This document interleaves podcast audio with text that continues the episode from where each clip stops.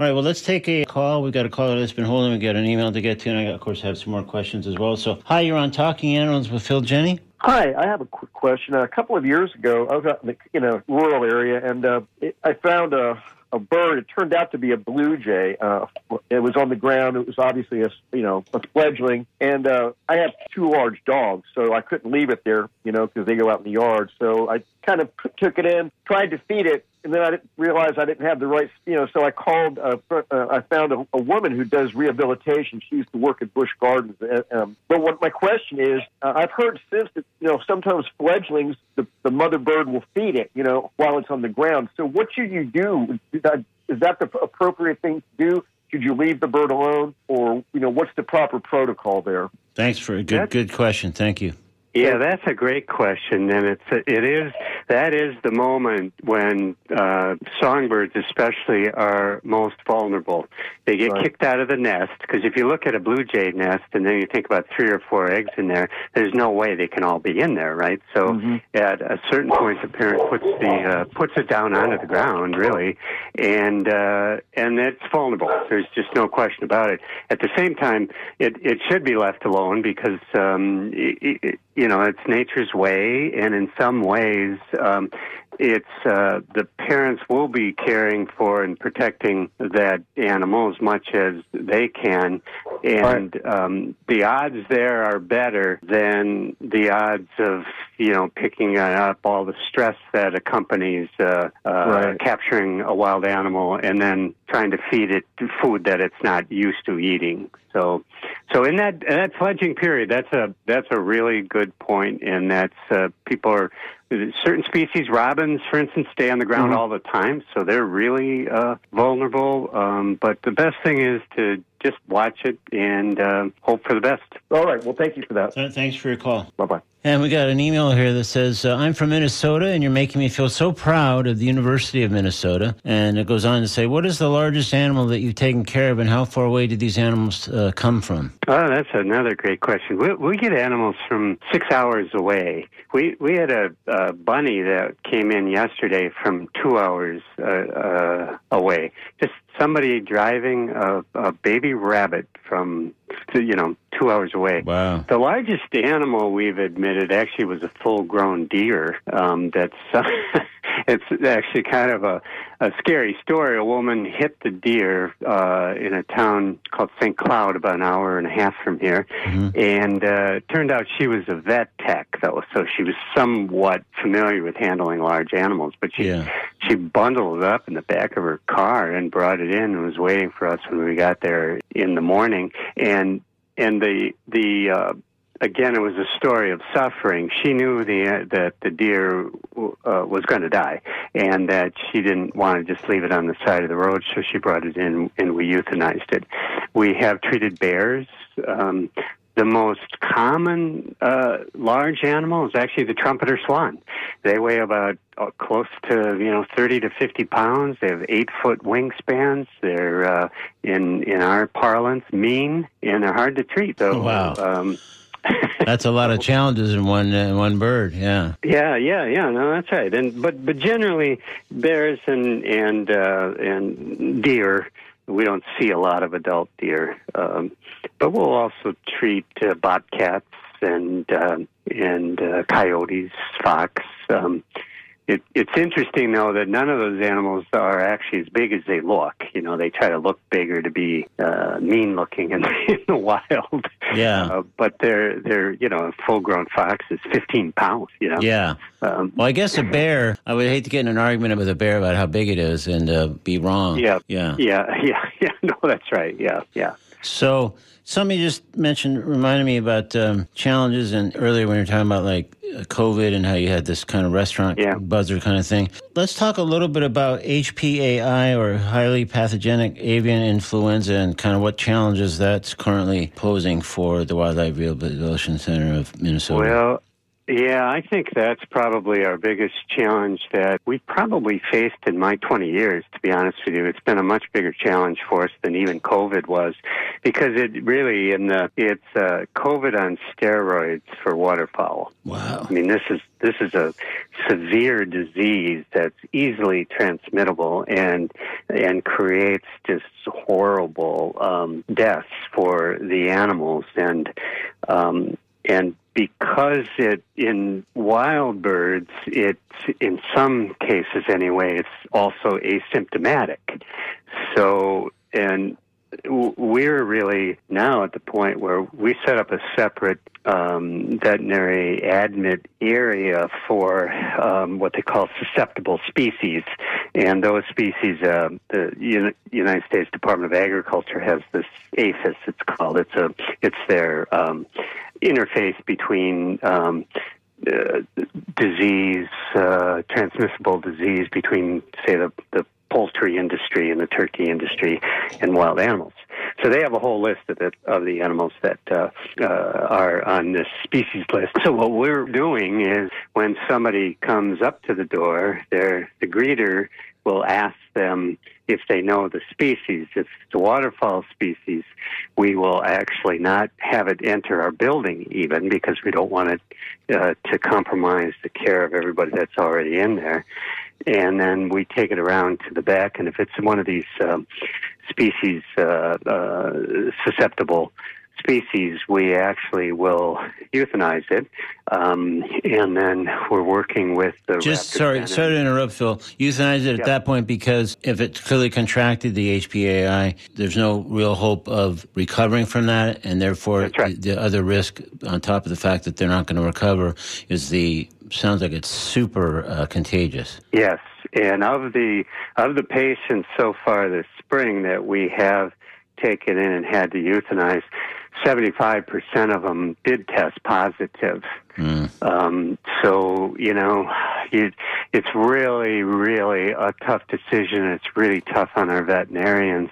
Yeah. Um, but you can't, it, it would be both for us, we don't want it. The, the tri-state uh, bird rescue in, in Delaware actually had a um, positive case in their facility, and um, the USDA shut them down for 30 days. Wow. So, um, yeah, so nice. for us, in the next 30 days, we'll admit 4,000 animals. Yeah. Think about the the implications the, are gigantic. horrible thing. Yeah. yeah. So, so, but it's you know that's not an easy thing to do. Uh, no and uh. it's also zoonotic. Now, this this year's, um, uh, you know, they have all no- they've got numbers just like uh, COVID did, sure. and this particular virus does not appear to be zoonotic, which means traveling from the patient to um, people. Mm-hmm. There have been a couple positive cases in Southeast Asia, but it really, really ran through Europe, um, just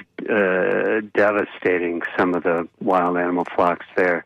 And um, and there were no cases so far of it spreading, but we also are very, very concerned about that. So we don't want people to be um, exposed to it as well. So, and, and this virus also seems to be more susceptible to the backyard birds. Backyard, you know, there's so many people with chickens down their backyards and right. and turkeys and stuff. And and this virus is definitely hitting those particular um, species as well. Oh, wow. The last round of really um, what we call high path avian influenza in 2015 seemed to mostly come from the the poultry industry, and it was spread from farm to farm. This one is is uh, definitely proven that it's being spread by um, wild waterfowl. Wow. So, um, so it's a little different than the 2015 strain. Yeah. Boy, but it sure sounds uh, potent, and and uh, the uh, again the risks and and implications are huge and uh, and scary. Yeah. Yeah, and it's challenging on so many levels. You know, it's our our staff didn't become wildlife veterinarians to put animals down. You know, sure. Here they are having to now we're, we're not anywhere near what you'd call mass um, uh, what the what the industry calls culling but you know the the turkey farmers and they are culling whole herds.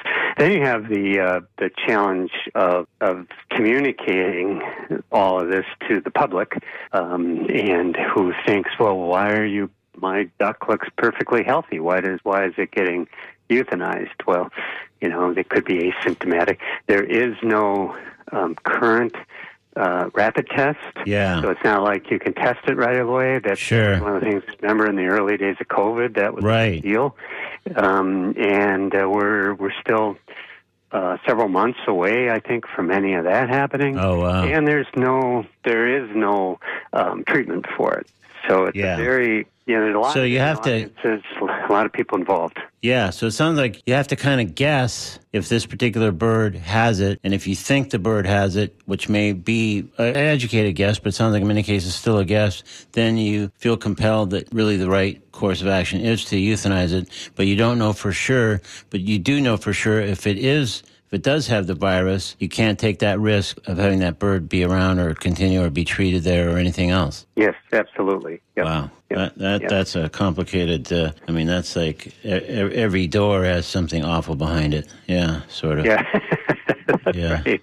That's a good way to think about it. Yeah. yeah, it's it's it's challenging to be sure, and and you know you want to do. We're working with all of the the other agencies, the Board of Animal Health, and all those. We're we're only permitted by U.S. Fish and Wildlife and the DNR, and they have not said you have to do this or do that. But you know, we're we're trying to be uh, responsible to the larger wildlife community, which also is a little different. Our our thing has always been we're not involved in population medicine, right? That yeah. that's we don't care how many of this there are and how many of that there are.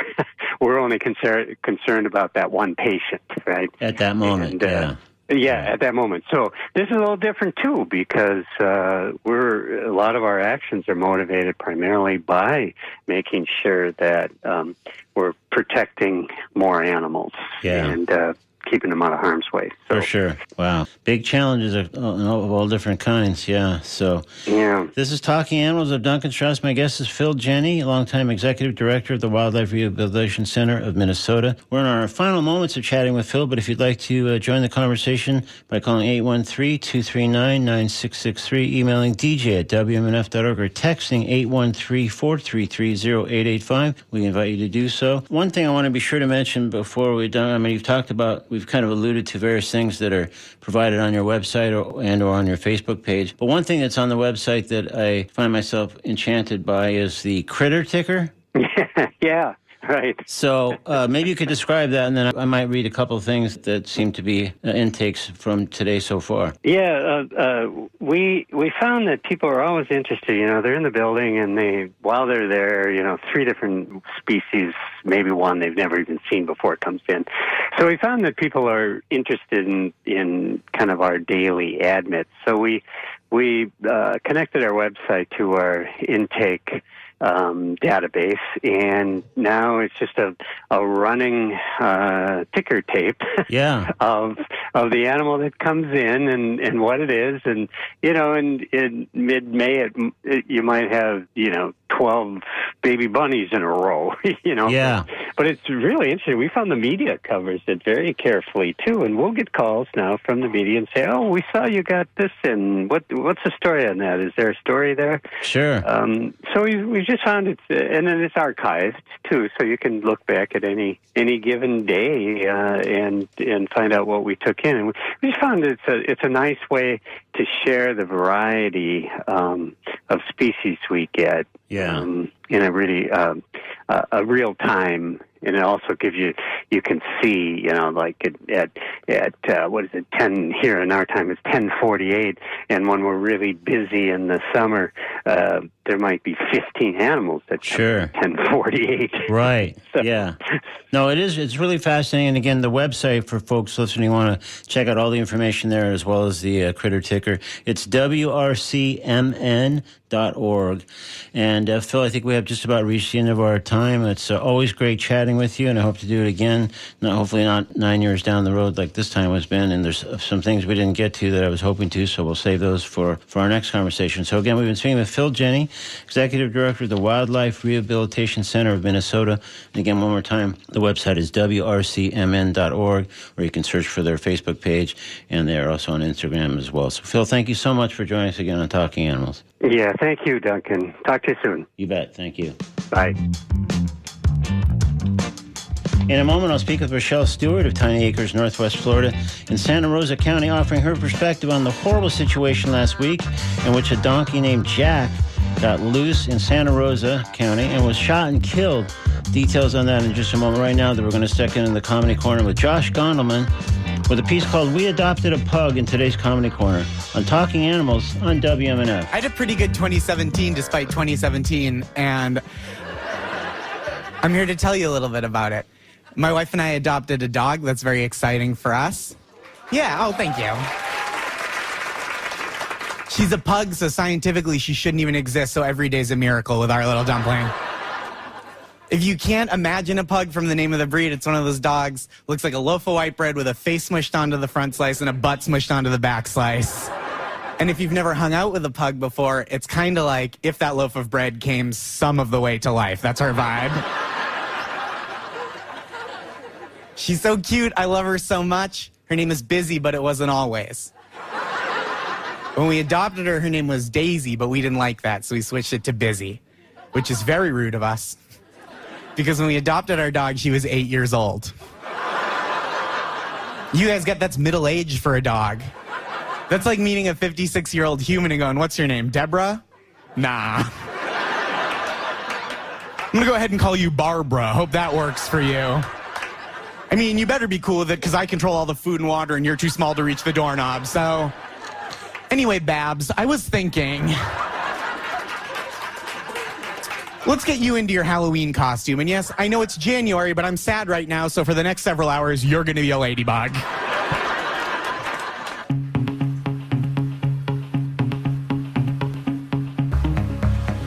All right, that was Josh Gondelman. Today's Comedy Corner, of the piece called We Adopted a Pug, taken from an appearance on Late Night with Seth Meyers. Now it's time to speak with Rochelle Stewart about the donkey who got loose last week in Santa Rosa County and got killed, unfortunately. A donkey named Jack, we should hasten to point out. Here's Rochelle Stewart on Talking Animals on WMNF.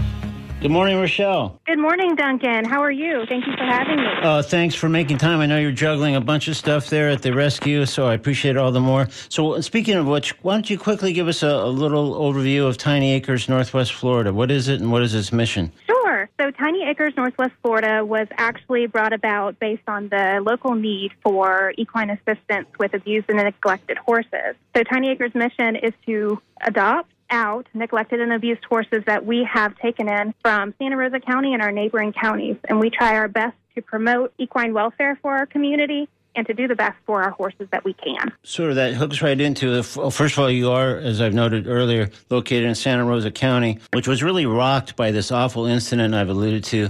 So while you and Tiny Acres obviously had no direct involvement in this tragedy, you did report on it right. in some social media posts, which I thought were really uh, well done and clear and, and uh, captured kind of the situation. So can you just sort of briefly summarize what happened? So as a local horse rescue for Santa Rosa County, it is our job to promote equine welfare. And whenever we were contacted by a local community member that there was, um, it's actually a mule, but everyone's calling it a donkey. I do believe the police report calls it a donkey as well. So we'll just go with donkey. But um, since it was reported to us that he was shot and killed, he was brutally murdered for no reason, we did have to make a post and try to promote some awareness about the situation. So last week on the 12th, a livestock officer who is no longer um, the livestock officer, was called out to assist the sheriff's department to catch this loose donkey mule. And instead of actually arriving with the tools that he needed to provide his service, he arrived with just himself, his truck, and his gun. So it ended up being that he chased this donkey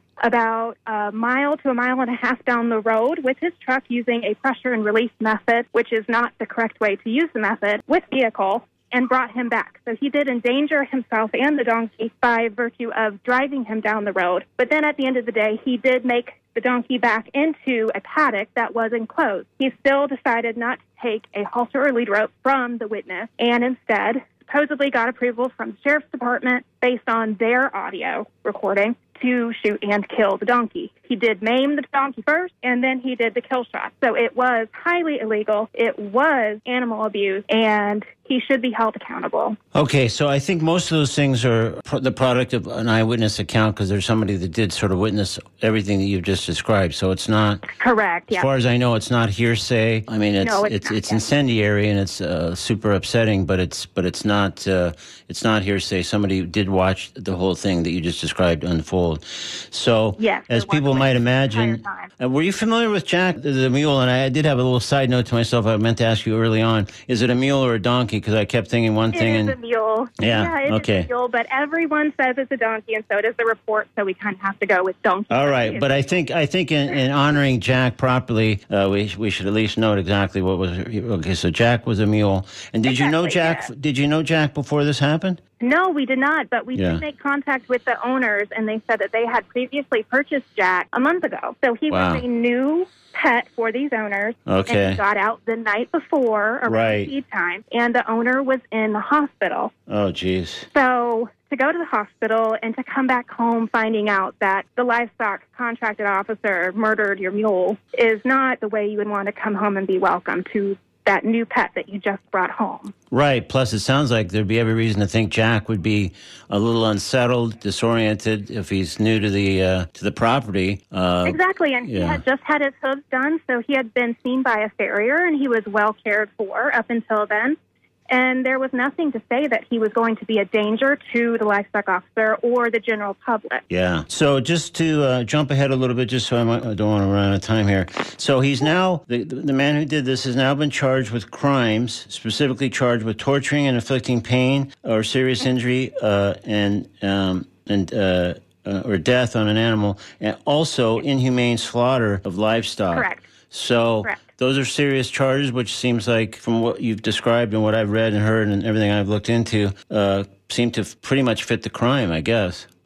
Yes, they are very fitting charges, correct. Yeah. Now, there was a, uh press conference yesterday that people can track down on the Santa Rosa Press Gazette Facebook page. So the man that did this has retained counsel. His attorney is Dan Stewart. And so the press conference was strictly him talking. Originally, people might have had reason to think that the man who shot the, the mule, uh, Jack, uh, might have been presented there, but I guess that for legal strategy reasons or whatever did not happen. So, any observations just in our last moment here, um, Rochelle, about the press conference? Well, the general observation is that the attorney did come ill prepared. I don't think he did anything good for Philip Hayes with being his attorney at that press conference. The Yeah. press conference shouldn't have even happened, and it does lead the public to believe the exact happenings of what happened is that it was illegal, it was malicious, and it was brutal. So yesterday's press conference, it didn't do anything good for Philip Hayes, which is good for Jack. Yeah, it, it seemed, I was surprised. I, I watched a video count, I guess the thing that was on that Facebook page. Yeah, I, I was surprised. I mean, as some of the reporters kind of wondered them that were there, like, why are you doing this? Because the guy couldn't answer any questions really specifically about what happened. And they said, well, what, you know, kind of why are we here? And then it, the attorney made promises of a, of a future press conference where things would be answered or things would be answered in writing more. But it seemed, just seemed odd, like, well, then why, why does this exist when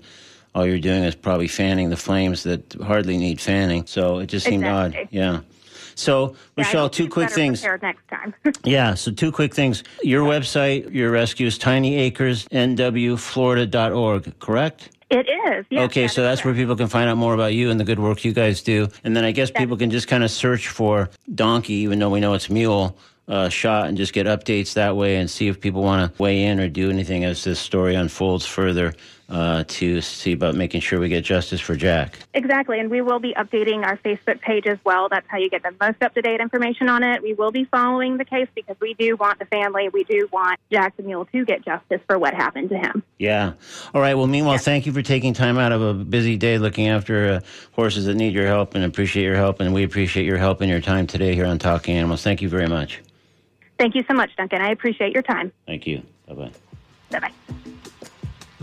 All right, we have just about reached the end of today's edition of Talking Animals on WMNF Tampa. Glad to join me next Wednesday for another edition of the show. Also invite you to visit talkinganimals.net for audio archives of every show we've ever broadcast. Apple Podcasts are available too, as well as other podcast platforms. There are also links to our social media pages and a place where you can subscribe to our newsletter to find out about our guests a couple of days beforehand and other news from the Talking Animals world. That's all found at talkinganimals.net. I'm Duncan Strauss. Thanks very much for listening. Have a good week. Be kind to animals, be kind to others, be kind to yourself. My thanks again to both Phil Jenni and Rochelle Stewart for joining us today on Talking Animals. And uh, this is Talking Animals on WMNF Tampa, Brandon, Clearwater, Largo, Weeki Wachee, and beyond. Izzy is in for Scott today again, so enjoy that. Coming up after NPR News headlines. Thanks.